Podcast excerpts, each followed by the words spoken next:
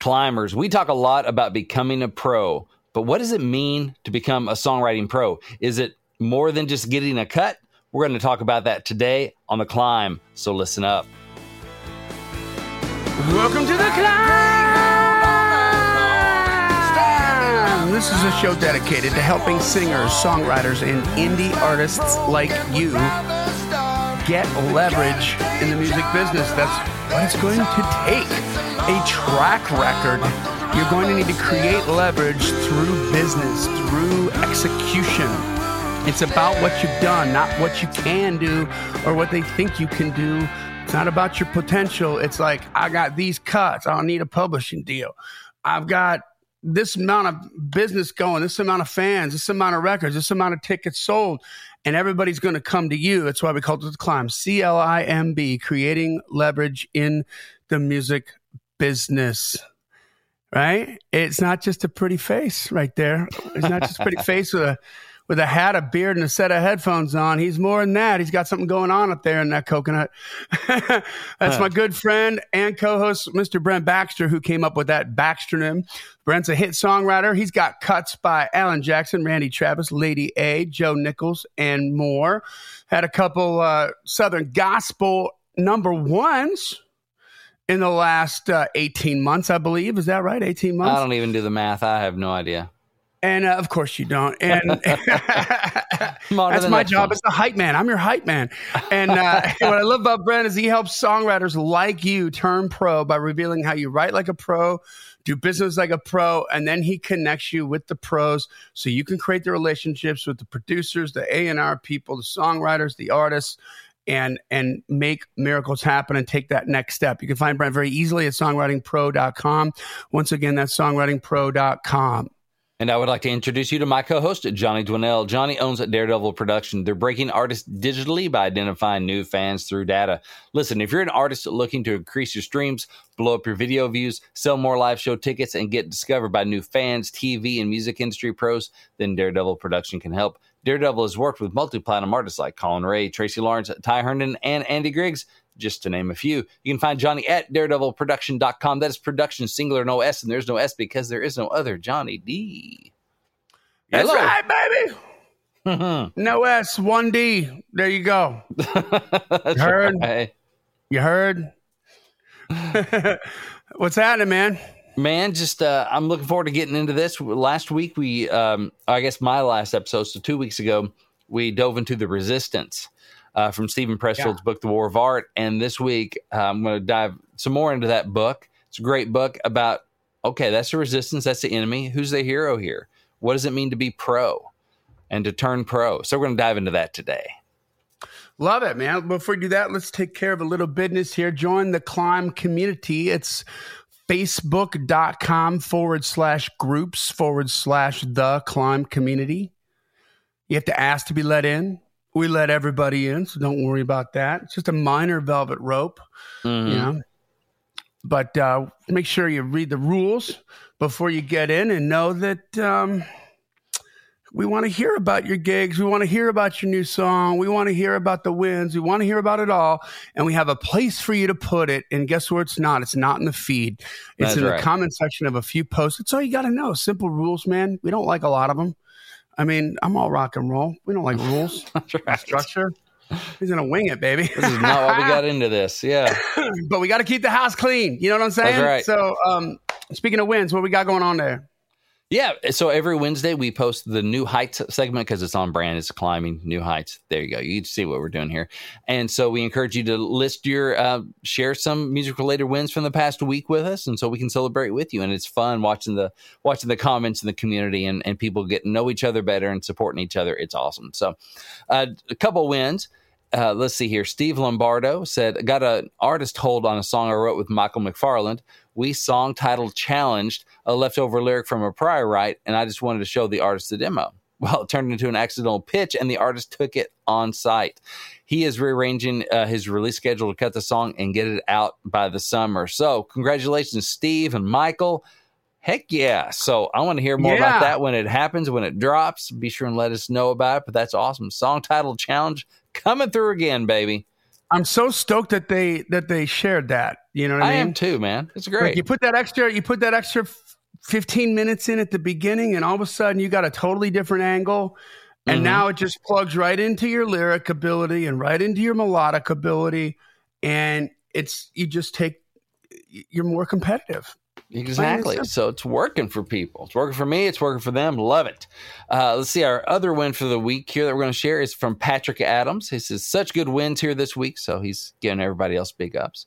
Congratulations to all. We had the NSAI Anthem Challenge, Salt Lake City, last Saturday, and the cho- and the chosen song to move forward was "Wrong Turns Right," written by Karen Fraden and myself.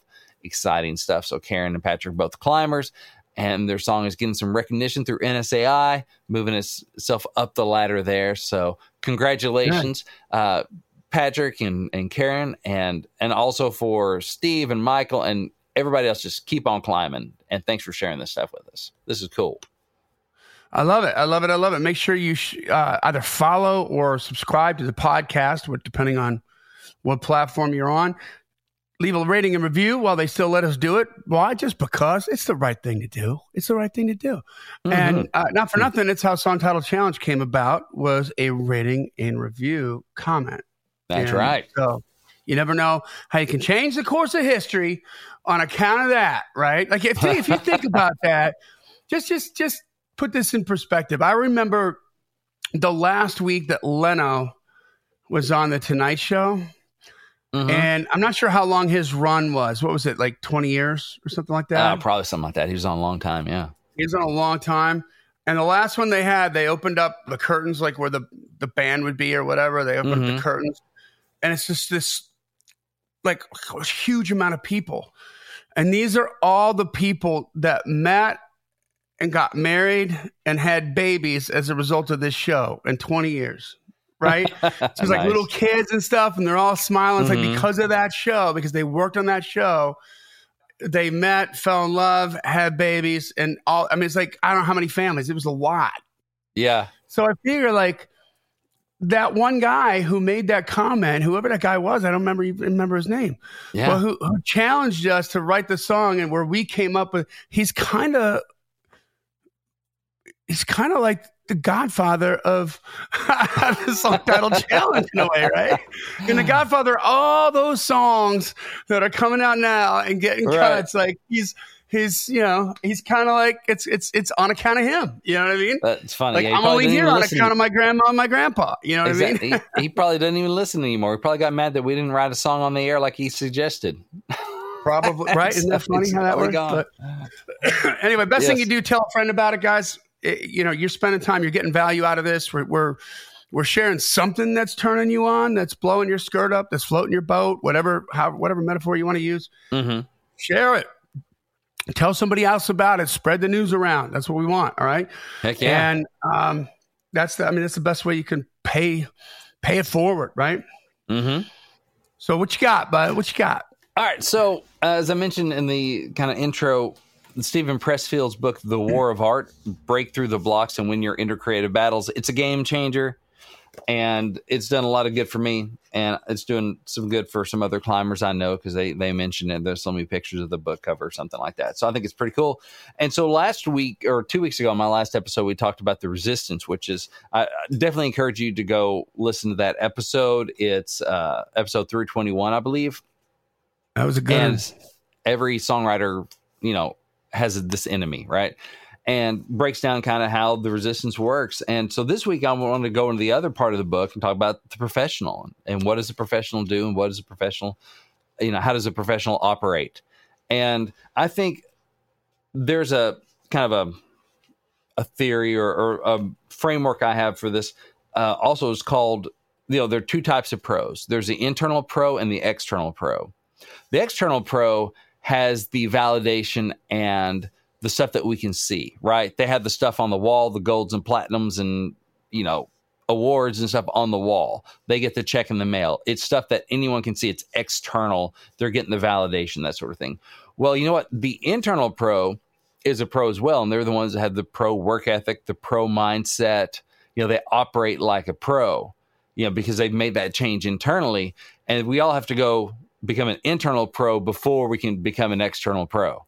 You know, we got to Right, put every in the work. pro is, was an internal pro first. Exactly. And continues to be, right? Yeah. That's what produces the external results. And so um, that's kind of a framework I have for myself because when I talk about helping songwriters turn pro, that's that's the step, right? Is to become an internal pro, to start acting, thinking, operating like like a pro, and then hopefully the external validation and stuff that you know checks start coming and the stuff gets hung up on the wall, that sort of thing. Um, so I just want to share, you know, some excerpts from this book, and then Johnny will, you know, use his launching points to to chat about it, and and we'll just kind of see how you know how we can help folks out here. But I think this is really uh, informative. So uh, this is from pa- turning your hymnals to page sixty-two in the War of Art paperback version. Anyway, it's called Professionals and Amateurs.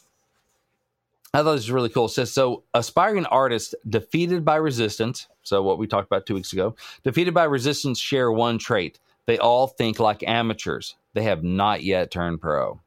The moment an artist turns pro is as epochal as the birth of a first child. With one stroke, boom, everything changes. I can state absolutely that the term of my life can be divided into two parts before turning pro and after. To be clear, when I say professional, I don't mean doctors and lawyers like those of the professions. I mean the professional as an ideal, the professional in contrast to the amateur. Let's consider some of the differences. The amateur plays for fun, the professional plays for keeps. The amateur, the game is his avocation. To the pro, it's his vocation. The amateur plays part time, the professional, full time. The amateur is a weekend warrior, the professional is there seven days a week. The word amateur comes from the Latin root word meaning to love. So the conventional interpretation of this is that the amateur pursues his calling out of love, while the pro simply does it for money. Not the way I see it. In my view, the amateur does not love the game enough. If he did, he would not pursue it as a sideline, distinct from his real quote unquote vocation. See, the professional loves it so much that he dedicates his life to it and he commits full time. That's what I mean when I say turning pro. Then the resistance hates it when we turn pro. So I thought that was pretty cool. Um, it made me think about, you know, like dating versus marriage. I'm dating for the love, but I got married for the what financial stability or whatever. It's like, no, it's like I'm an amateur. I do it for the love. It's like saying you're just dating. The real commitment comes with the marriage. That's like, I'm I'm in this. I'm turning Yeah. pro at this dating you thing, right? It's Yeah. not like, oh, we used to be in so much more love when we were dating. No, well, no, those people in dating are so much more love. No, baby, I committed to you. I've gone pro with this. You know, we're gonna say they're just doing it for love, and what am I doing this for? You know, it's not for the extra affection as a married man. That's right. You know what? I think about um it's really fascinating to see.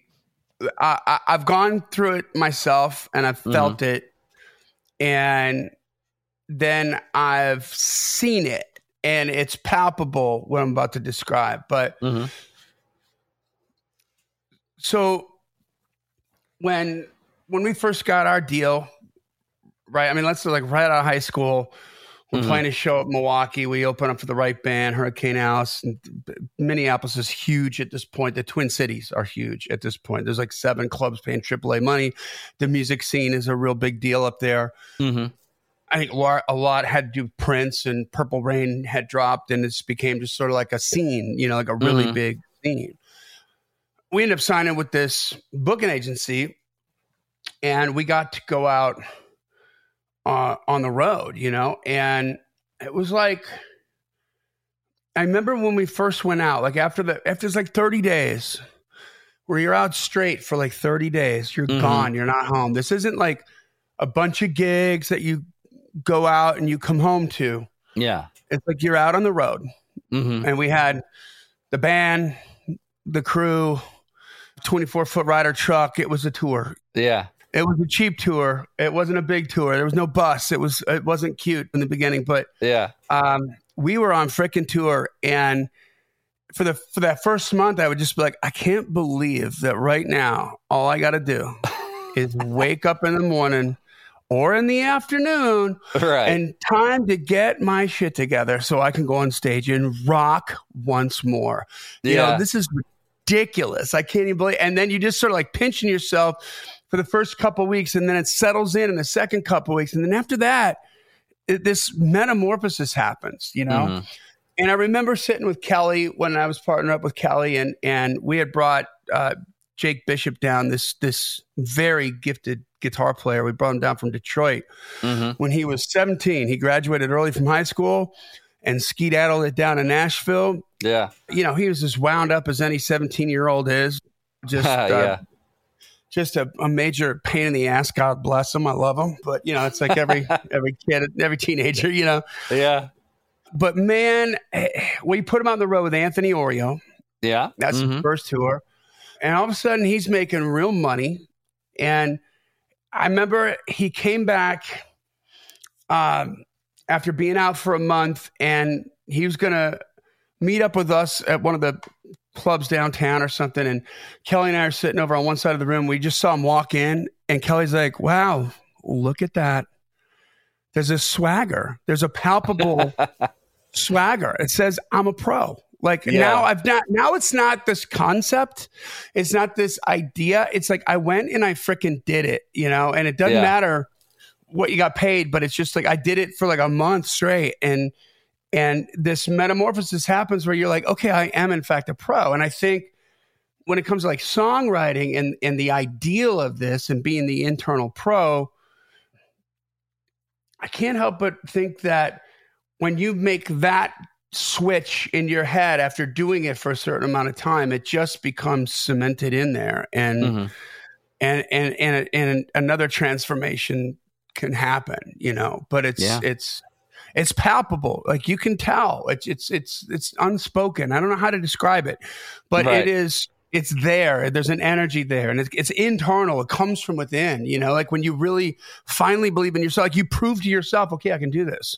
Yeah. You know, like when you wrote your first song, right? When you had your first cut, mm-hmm. when you you know you played your first gig you know it's like okay all right okay I, I, all right i survived i can do this let's make it better let's tighten the screws yeah uh, i like it um, pressfield he says someone once asked somerset maugham i guess uh, if he wrote uh, on a schedule or only when inspiration struck. He goes, I write only when inspiration strikes. He, unfortunately, it strikes every morning at nine o'clock sharp. That's a pro. That's a pro. Right. In terms of resistance, uh, he was saying, I despise resistance. I will not let it phase me. I will sit down and I will do my work. And that's that's what a pro does. He uh Pressfield goes on to talk about how we're all pros already. Like if you have a climber, if you have a day job, all of us are pros in one area our jobs. We get a paycheck, we work for money, we're professionals. Now, there are principles we can take from what we're already successful at doing in, in our workaday life and apply that to our artistic aspiration. So let's take a look at this. So, for those of you that are day jobbing, guess what? You're already a pro, right? One, we show up every day. We might do it only because we have to to keep from getting fired, but we do it. We show up every day. Mm-hmm. So that's one thing. Two, we show up no matter what. Is sickness and in health come hell or high water, we stagger into the factory. We might do it only so as not let down our coworkers or for other less noble reasons, but we do it. We show up basically no matter what. We show up every day and we show up even when we're not feeling like it, right? Mm-hmm. Number three, we stay on the job all day long. Our minds may wander, but our bodies remain at the wheel. We pick up the phone when it rings. We assist the customer when he seeks our help. We don't go home till the whistle blows. Mm-hmm. So, you know, we show up. We show up every day, no matter what, and we stay on the job. Number four, we're committed over the long haul. So next year we may go to another job, another company, another country, whatever, but we'll still be working until we hit the lottery. We're part of the labor force. So we're in it mm-hmm. for the long haul. Number five, the stakes for us are high and real. This is about survival, like feeding our families, educating our children. It's about eating. So the stakes are high and real with our day jobs, right? Mm-hmm. Number six, we accept remuneration for our labor. We're not here for fun. We work for money. All right. That's right. I mean, I've had day jobs like, how's the job? I say, oh, they got to pay me to show up. That's how my yeah. job is. How's the job going? They literally have to pay me to show up. We have a deal. They stop paying me, I stop showing up. Simple as that. I've definitely felt that way about jobs I've had in the past. Um, Number seven, we don't over identify with our jobs. We may take pride in our work and we may stay late and come in on the weekends, but we recognize that we are not our job description. The amateur, on the other hand, over identifies with his avocation, his artistic aspiration. He defines himself by it. He's, he is a musician, a painter, a playwright. Resistance loves this because the resistance knows that the amateur composer will never write his symphony because he's overly invested in his success and he's terrified by its failure. The amateur takes it so seriously it paralyzes him. Whereas a pro is like, another day, showing up, time to make the donuts, right? Uh, so just a couple more real quick. We mastered the techniques of our jobs. We have a sense of humor about our jobs, right? Day jobs, we're all yeah. kind of making fun of it and can see the ridiculousness in it. And 10, we receive praise or blame in the real world. Okay, so yeah. Now consider the, the amateur, the aspiring painter, the wannabe playwright. How does he pursue his calling? One, he doesn't show up every day. Two, he doesn't show up no matter what. Three, he doesn't stay on the job all day. He is not committed over the long haul. The stakes for him are illusory and fake, right? He he does not get money and he over identifies with his art. He does not have a sense of humor about failure. You don't hear him griping, this freaking trilogy is killing me. Instead, he just doesn't write the trilogy at all. Right? Yeah. That's when you know you're pro. Man, this tour is killing me. The amateur just yeah. doesn't go on tour. They just like, well, I'm just not doing that tonight. I'm not feeling it. The pro is the one that gets to gripe about the work, right? Yeah. So um, the amateur has not mastered the technique of his art, nor does he expose himself to judgment in the real world. If we show our song to a friend and our friend says, Oh, it's wonderful, I love it. Well, that's not real world feedback. That's your friend being nice to you. Nothing is as empowering as real world validation, even if it's for failure. Like yeah. that's when you start stepping into professionalism. When you hold your baby up and go, You're not my mama, but what do you think about it? You're not my friend, mm-hmm. but what do you think about my baby, my piece of art, my song, my performance, my whatever it is? He goes on to tell the story about uh, his first professional screenwriting gig. It was on a movie called King Kong Lives.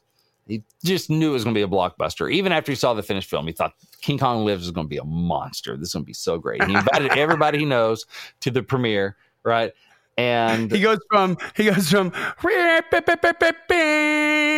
King Kong Lives to Yes. Go on. It. well, let's see what he says here. Um, you know, he went to the uh, see the premiere, rented out the joint next door for the post triumph blowout. Get there early. We warned our friends the place is going to be mobbed. Yeah, nobody showed up. There's only one guy in line beside our guest, and he was muttering something about spare change. Anyway, in the theater, our friends endured the movie. The lights came up. They fled like cockroaches into the night. you know, like the friends didn't want to like have to tell them like that sucked, dude. Right? they just scatter. the, yeah, exactly. So this is his first like professional gig, right? The next day came the review and variety. Uh, Ronald uh, Shusett, I guess, just something, and Steven Pressfield. We hope these are not their real names for their parents' sake. Um, when the first week's grosses came out, it barely even registered. So anyway, basically, it it sucks, right? It didn't, it was a failure. He goes, I was crushed. Here I was, 42 years old, divorced, childless, having given up all normal human pursuits to pursue the dream of being a writer. Now I finally got my name on a big time Hollywood production starring Linda, uh, Linda Hamilton. And what happens? I'm a loser, a phony. My life is worthless, and so am I. My friend Tony Keppelman uh, snapped me out of it by asking if I was going to quit. Well, hell no. Just, well, then be happy. You're where you wanted to be, aren't you? So you're taking a few blows. That's a price for being in the arena and not on the sidelines. Stop complaining and be grateful. That was when I realized I had become a pro. I had not yet had a success, but I had had a real failure. Hello, Pantheon podcast listeners. Christian Swain here to tell you more about my experience with Raycon earbuds. Our family now has three pairs of Raycon earbuds around the house, and my wife just grabbed a pair of the Headphone Pros to replace some headphones from a company that was double the price. And yes, she loves them. Now, if you haven't pulled the trigger on a pair of Raycons, or even if you have, but you're in the market for another pair because they're just that good, well, now is the time to check them out because they just launched their upgraded model of the best selling everyday earbuds. With Raycon's upgraded everyday earbuds. Now, you also get active noise cancellation, ergonomic design, and multi point connectivity that lets you pair with two devices at once. New quick charge function, three customizable sound styles, plus awareness mode. Available in a variety of vibrant new colors to complement any and all skin tones. I even have a pair of earbuds in a cool green color. I have tried just about every earbud known to humankind, and these Raycons are fantastic. Seriously, if you've been wanting to check out Raycons, there truly is no better time. You're going to ask yourself why you didn't check them out sooner, and Raycon offers a 30-day happiness guarantee. So, what are you waiting for? Go to buyraycon.com slash Pantheon today to get 20% off your Raycon order, plus free shipping. That's right, you'll get 20% off and free shipping at buyraycon.com slash Pantheon. Buyraycon.com slash Pantheon. That's Congratulations. awesome. You can't, you can't, you know, it's like, look, you go up to your first um, at bat when you when you're in the show, your 1st Uh-huh. time Major League Baseball, and you strike out. You still have to say, "I just freaking struck out!" Like in Major out in League Major Leagues, Baseball. baby. That's right. Oh yeah. I mean, like I remember one of those things for me was when I first moved to Nashville. I've been making some trips, getting to know some people over at RPM uh, Music. Uh, so thankful for Norman DeVasier over there, who you know, uh, this, some guys from Little Rock would take me over there, and so I got to know Norman a little bit. He was there at the time, and and then about the time I left, uh, I moved to Nashville. He left to do his own thing, but I, I knew Tracy Jewell over there because you know once you get into a spot, make sure to meet other people in the office, because people are going to leave and you know, then you'll know someone's at two places, right? People at two places. Yeah. So anyway, so I, I set up a meeting with Tracy and um, went in, you know, I'd, I'd send her some songs or whatever. I went in to go play her uh, some stuff and I played her the song that I wrote with my buddy Tim Meitzen called uh, When God Made You. And so I just hit town and she's like, Oh, I know this song. I play this for Tim. I'm like, McGraw? She's like, Yeah, he, he passed. I was like, Tim McGraw heard my song. He passed. Yeah. Wait, wait, go That's back to freaking awesome. go back to the who you played it for part again. Hold on. Wait, what was Yeah, that? say that again. You played my my my little bitty thong for Tim McGraw. I was so pumped after that meeting. Y- Mhm. Yeah, he passed. It was a it was a I guess you could call it a failure. So you could see it in that. But dude, I was in the game. I didn't even know my song was in the game. It was in the game. Yep. It was in the big leagues, right? He could have heard Yeah. it and loved it and cut it and single it. It was in the Yeah. game. That was not a failure. That was a success. Failing on Yeah. a higher level than I'd ever failed before. Slow clap for me, right? That's I failed with more at stake. That's awesome. And you gotta look at that. If you want to be a pro, this like it's I, I didn't, you know, so in a way I was a pro that day because I had a song in the game. Hell duking yeah. it out and getting passed on, just like Craig Wiseman probably got a song passed on that day by McGraw. And Uh-huh. him all- you know, eventually Craig would have plenty not passed on, right, by McGraw. I'd already had Right. hits by him. But that day he probably passed got passed on a song too. It was in the same bucket. Yeah. Sweet. So I think that's really important to to look at that. And it's not again, it's not just when the first check comes in the mail. It's not when you get something to hang on the wall. It's not when you get to quit your day job to turn pro as a songwriter. Man, you make that switch internally before you get to make that switch externally. Yeah, I mean, you know what? It's like it's like understand and appreciate and acknowledge and celebrate the steps, Mhm. right? Like the steps, like like turning, uh, you know, ha- having a degree of success is a dark staircase. You cannot see the top. You can only see the next step. Mhm. You know, and as Martin Luther King said, you just have to have faith and take the next step. Yeah. And so, you know, that when I was given that analogy about like our first tour, I, I mean, we we were because here's here's how it happens. Sometimes you don't have to take one step at a time. Sometimes you get to bound them up two at a time. Yeah. hmm Because we were just trying to get into TA Verns, man, that was the club that had the most amount of radio ads on the radio. So to Mhm. us, that was the coolest club because if you played that club, your name would be on the radio. Yeah. And so why wouldn't we want to do that club? You know, like of course that's what we were trying to get into. And we had tried this one time and we had failed because we actually got the opportunity. Our bass player's a douchebag and was like disappeared for the lost weekend with his stupid girlfriend. Yeah. And so we had to say no when we, you know, after all that work that we did to get in there. And and I'm not kidding. This owner was a douchebag, the, the guy that owned the club. Total douche, right? And and so that one that one stung. And then we got the second one. It was all supposed to work out the way it was supposed to work out because Yeah. then we finally got into the second one. Literally, we went right from we played that club one time Mm-hmm. and that was that was our our next step like we just need to play that club and get there and then that's going to be like that's where we're going to contemplate what the next step's going to be well we played that one gig and went right to minneapolis after that That's and it took us a year to come back and a whole lot of bs to get into that club because the owner was such a douche Mhm. just so we could play home again bec- you know what Yeah. i mean but i mean that was like uh, you know to get into that club like and we were doing sophisticated stuff in terms of rock and roll like Mhm. Queensryche and Judas Priest and and Iron Maiden and stuff that i i i this was harder stuff and it was like more musician like Rush, you know, more Mhm. m- a little bit more sophisticated musically and and um and that's and that's what they love. But we did it really, really, really freaking well because Yeah. we rehearsed like all the time because we were interested in being good.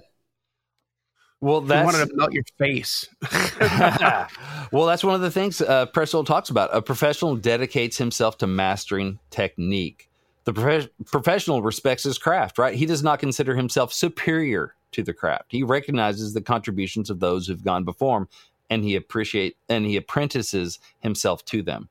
The professional dedicates himself to mastering technique, not because he believes technique is a substitute for inspiration, but because he wants to be in full possession of the or be in possession of the full arsenal of skills when inspiration does come. The Mhm. professional is sly. He knows that by toiling beside the front door of the technique, he leaves room for genius to enter by the back. So, uh, which I love that what he said about he knows is no substitute for inspiration, but wants to be in possession of the full arsenal of skills when inspiration does come. I mean, you hear those stories about like Tammy Wynette wrote, you know, Stand By Your Man in 15 minutes or whatever. Or you Yeah. hear Tony Arata wrote the dance like in a laundromat or something, like, you know, in like 30 minutes or an hour. You know, you hear these true? stories. Uh, I may be getting them mixed up, but Okay. something like that. Yes. So, but and you've said it before, Johnny. Like, no, it didn't take them thirty minutes to write that song. It took them their whole lives plus thirty minutes, right? Yeah. And so that's the deal. That's why you keep working on the craft, even on the days when you're like, you know, that's part of the song title challenge that I do for myself. Is like, you know, I'm limited on on the ideas I can work on that day, the titles, because that's how I, you know, just chunk it out 20 titles, pick one. May not be a, a diamond in that, you know, in that list, but I'm gonna I'm gonna do my reps because that way, when man, when the idea does hit and the idea is right, I'm I'm geared up, I'm warmed up to come off the bench and and uh, you know catch that home run or or catch that home run, catch that long bomb, hit that home run, that sort of thing. Like I'm the machinery is up and running. That's the thing. If you wait, that's the danger of waiting for inspiration. By the time you know that that stroke hits and you're like, oh my gosh, I'm so inspired. This is an amazing idea. I just got the idea for the house that built me. You're not going to write it that well because you haven't put in the work to master your technique over all those songs. When you haven't been like slayed by your idea, you've still been working and learning how to put songs together so that when that magical idea does happen to you, you know what to do with it. You've been preparing for this moment for years. And I think that's super important. It's like, yeah, that's why I show up on days and not every song is going to be is going to be a cut is not every song is going to be a hit but you know what it's doing? So the professional steps away from their stuff doesn't over identify with every song and live and die by every song. Part of it is just pro knows all right i'm doing my reps. I'm staying warmed up. It's like the backup quarterback. Yeah. not every song is is in the game starting but man i'm warming up. I'm practicing like i'm going to be the starter this week and i'm on the sidelines with my gear on strapped up ready to go warmed up because if that if the starting quarterback goes down i can go right in because I don't know when it's going to be called upon. That's like when the inspiration for the the killer idea shows up, or that killer title shows up, or that amazing co-write happens. Man, it's like, all right, I've been preparing for this. You know, I'm just going to go out and do what I've been doing every other day. Only this one, it's just a killer idea. But it's all right. I'm going to treat it like all the others because I play like I practice. Man, uh, uh, do you know who Glenn Duncan is? Oh, Glenn Duncan. Yeah, that name's really familiar. Tell me. So this is Musician? the cat. Yeah, this is the cat that played the fiddle on uh, John Denver's Country Roads. Oh, right? cool. hmm And he's played on everything. I mean, everything. Mhm. Right? He goes that far back. Right? Old dude, super sweet guy, great stories. I've done countless sessions with him, and literally, you know, because look at Nashville is like this machine hmm uh, the, the players know when they got to be there and time to set up, get everything done, settle down, grab a cup of coffee, get Mhm. ready for work.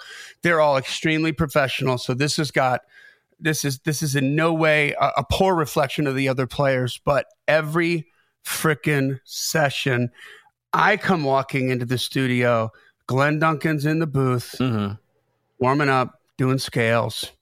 He's there. He's there like before everybody else, man. Yeah. Always before everybody else. As soon as the door opens, when one of the assistants gets there and opens the door to the studio or whatever, Glenn Duncan's in there.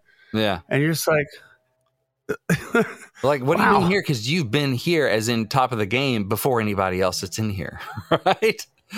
but he just such is so dedicated to Mhm. it's like the basketball player that just never stops shooting 400 shots. Yeah. there was a great um I wish I I was trying to find it on my phone, but there's a great story about Kobe Bryant and this one dude who was like all jazz because he was going to have his first attempt to play against Kobe Bryant. It was kind of like his is this NBA guy is a big hero, whatever. And so he's like, I'm I'm screwing up the story, but essentially, this guy was going to go hit the court really, really freaking early before the game and get 400 shots in, 400 made shots Uh huh. in, right? And then and then he was going to go and and go and get ready for the game. But he he he was just this was this was this guy's going to play against Kobe. He says, so I, you know, I, I- get my my workout clothes on. I go out there and I hear a ball bouncing, Yeah. and it's freaking Kobe Bryant. Yeah. And and so then I'm there and I'm doing 400 shots. So I'm there for a while. And uh, Kobe's still there. He's still there. He's still there. And then finally I make my 400 shot. I walk off the court. I'm walking out. I'm walking out and, and, and Kobe's, you know, he's just getting off the court then. And then there's some kind of thing that they had afterwards. And he's like, man, what were you, you know, what were you doing? He's like, well, I knew you were going to be there. So I said, I had to be better than you. I'm going to work harder than you, you know? Oh, that's awesome. and I'm Kobe Bryant. I'm freaking Kobe Bryant. You Mhm. know what I mean? I'm at the top, baby. But Yeah. I'm not going to let you outwork me. Like that's not going to be. I, I can't deal with that. You know what I mean? Yeah. That's why I'm Like, at the top. Yeah, That's awesome. that's pro. That is pro. That's great. Uh, let's see. Let's look at some others here. Um, oh, a professional accepts no excuses. Mm, here's here's one we like. The, so the amateur uh, underestimating resistance's cunning permits the flu to keep him from his chapters. He believes the serpent's voice in his head that says that mailing off that manuscript is more important than doing the day's work. The professional has learned better. He respects resistance. He knows if he caves in today, no matter how plausible the context, he'll be twice as likely to cave in tomorrow. The professional knows that resistance is like a telemarketer. If you so much as say hello, you're finished. The pro doesn't even pick up the phone, he stays at work. So I like that. Just, you know what? That's I gotta do my work, gotta do my work, gotta do my work. I also like the professional plays it as it lays. He says, My friend Hawk and I were playing the first hole at Prestwick in Scotland. Uh, the wind was howling out of the left, so I I started an eight iron, thirty yards uh, to windward, but a gale caught it. I watched in dismay as the ball sailed hard right, hit the green, going sideways, and bounded off into the cabbage. Son of a whatever. I turned to our caddy. Did you see the wind take that shot? Well, he gave that look that only Scottish cad- caddies can give. Well, you got to play it. You got to play the wind now, don't you? you got to play it to the wind now, don't you? Um, see, the That's right. professional conducts his business in the real world. Adversity, injustice, bad hops and rotten calls, even good breaks and lucky bounces all comprise the ground over which the campaign must be waged. The field is level, the professional understands, only in heaven. The field is level yeah. only in heaven. And we got to yeah. play the wind. Oh, but you got to know somebody. Oh, so and so got on that because they, you know, they, Cole Swindell was fraternity brothers with Luke Bryan, or so and so was in so and so's band for a while, or they, you know, yeah, they get in all the rooms and they just know everybody. How am I going to, you know, get on a record when they're they're sucking up all the energy and getting on all their songs on records? I guess you got to play the yeah. one too. We all do. Well, I mean, not for nothing. Like back to your when you where you started with this whole thing with you're a pro because you show up to your job, you do mm. it every day, blah blah blah blah blah. Half the people that are listening to this podcast right now who have that day job got that day job because of a recommendation or some sort of connection with somebody mm-hmm. else. Yeah.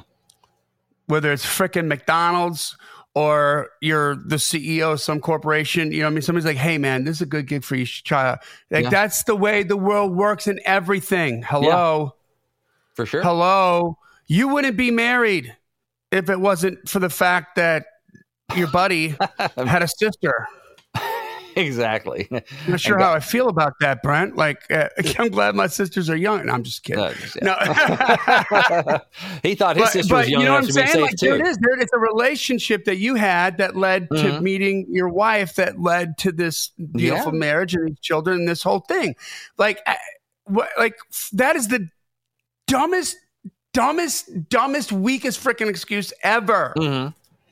Well, that's the thing. You know how many people, to my understanding, Ashley Gorley knew when he moved to Nashville? Ashley Gorley, by the way, if you don't know, has had over 50 number one hits as a country songwriter. So I'm going to say zero. Over 50. That's my understanding, is like he basically knew nobody. Yeah.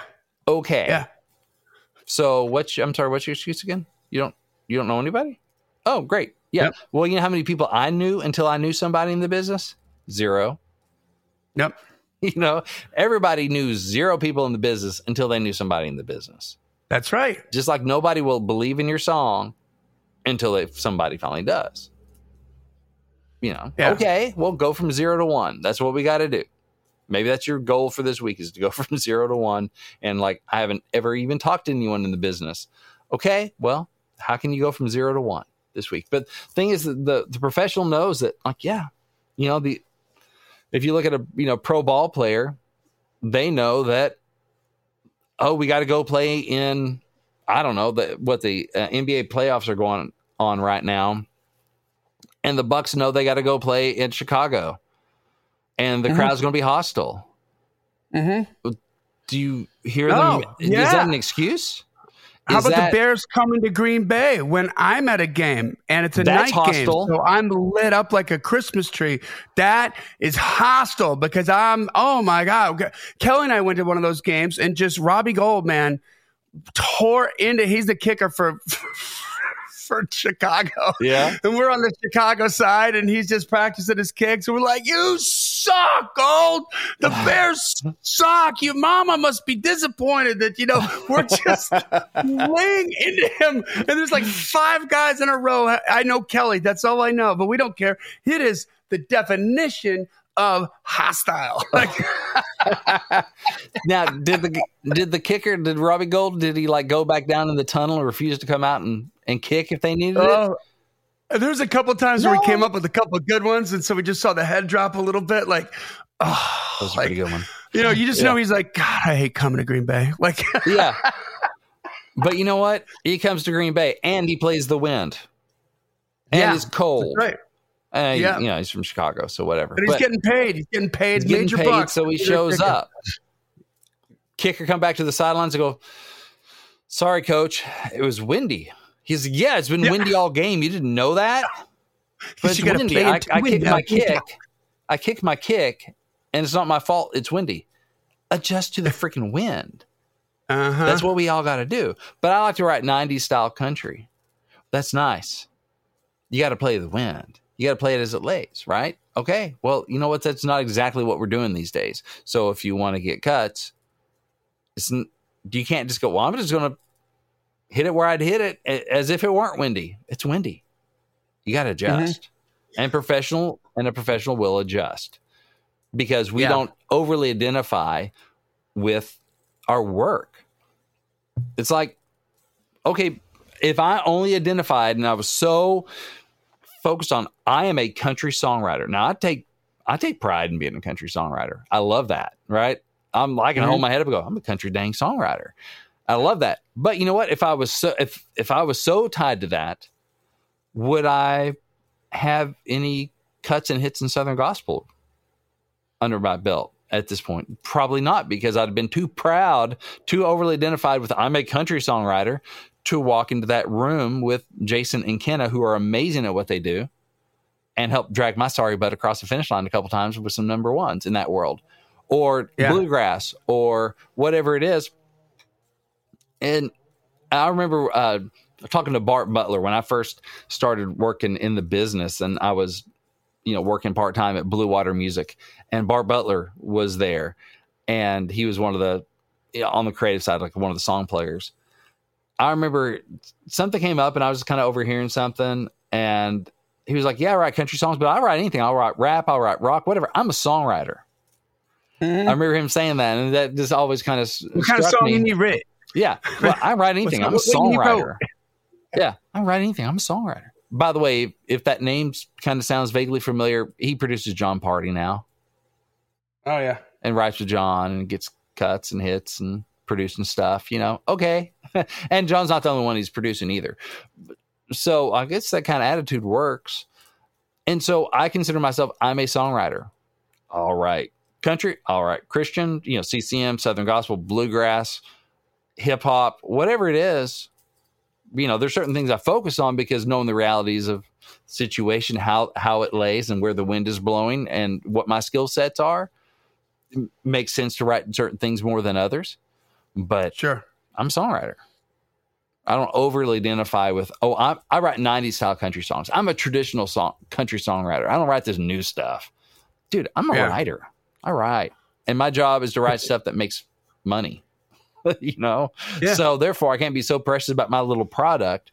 Like whatever I'm writing, I'm gonna write it to the best of my ability. I'm gonna try and write a great version of it and where it's well crafted because also I honor the I want to honor the craft, the technique, and take that very seriously. But what I apply that craft and technique to, I don't over identify with it. And to me, it's fun to go, oh, yeah, this week I may be writing bluegrass, Southern gospel, country, CCM. Why? Because I'm a songwriter. Yeah. So that's something to think about as well. Are you so identifying with a certain style, a certain genre that you don't let yourself step outside of that, or you're letting yourself become uh, a dinosaur. You know, you're taking yourself out of the commercial marketplace because you so identify with this one little thing that I do. That's what I love, and that's what songwriters are supposed to do. That you take yourself out of the game before you're ever really in it. So I, I'd take some stock of that and just make sure that you're being open enough and giving yourself enough credit. Maybe some of that comes from fear that I can't do that other stuff. I can't learn that other stuff because I'm not I'm not 18 anymore, and so therefore I can't. Maybe I can't write pop music because I'm not 18. Maybe that's fear. Maybe that's just resistance. Yeah. So anyway, those are my thoughts on that. Uh, again, The War of Art by Steven Pressfield. Uh, Steven with a V. Float like a butterfly, sting like a bee. My name's Steven with a V. So, sorry, Moon Knight reference. Um, check it out. The War of Art. It's a great one. It's a game changer. And yeah, you can go pro before you get that first cut. You probably have to go pro before you get that first cut. And so I just want to encourage That's you all right. to do that. And listen, if you're interested in turning pro, I, I want to help you do that. I want to help you turn pro by teaching you how to write like a pro, how to do business like a pro. And also, I'm happy to connect you to the pros when the time is right. You can find out more about that at songwritingpro.com slash inside or songwritingpro.com slash gift. I have a gift for you called uh, Think Like a pro songwriter, and that's going to help you become that internal pro. Uh, that gets you on your path to become an external pro. So that's just uh, you can get that at songwritingpro.com slash gift or just go to the main page. It's right there up at the top. So that's what I got for today. Awesome. All right. Well, that brings us to the end of another Killer Climb episode. Make sure you join the Climb community. Make sure you follow or subscribe to the podcast. Make sure you leave a rating review. Make sure you tell a friend. This podcast exists because we want you to win. So keep on climbing. And we'll see you at the top.